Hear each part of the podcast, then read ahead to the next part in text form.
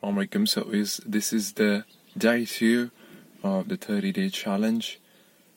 Alhamdulillah, it has been really good so far. And uh, for a guy who couldn't even wait a day, day two is being able to reach the day two is really amazing for me. And one of the things I learned is that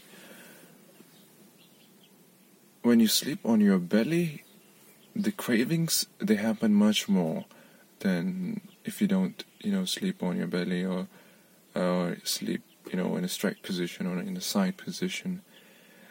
Yeah, so far so good. It has been going extremely well, and uh, I'll share my further updates day by day.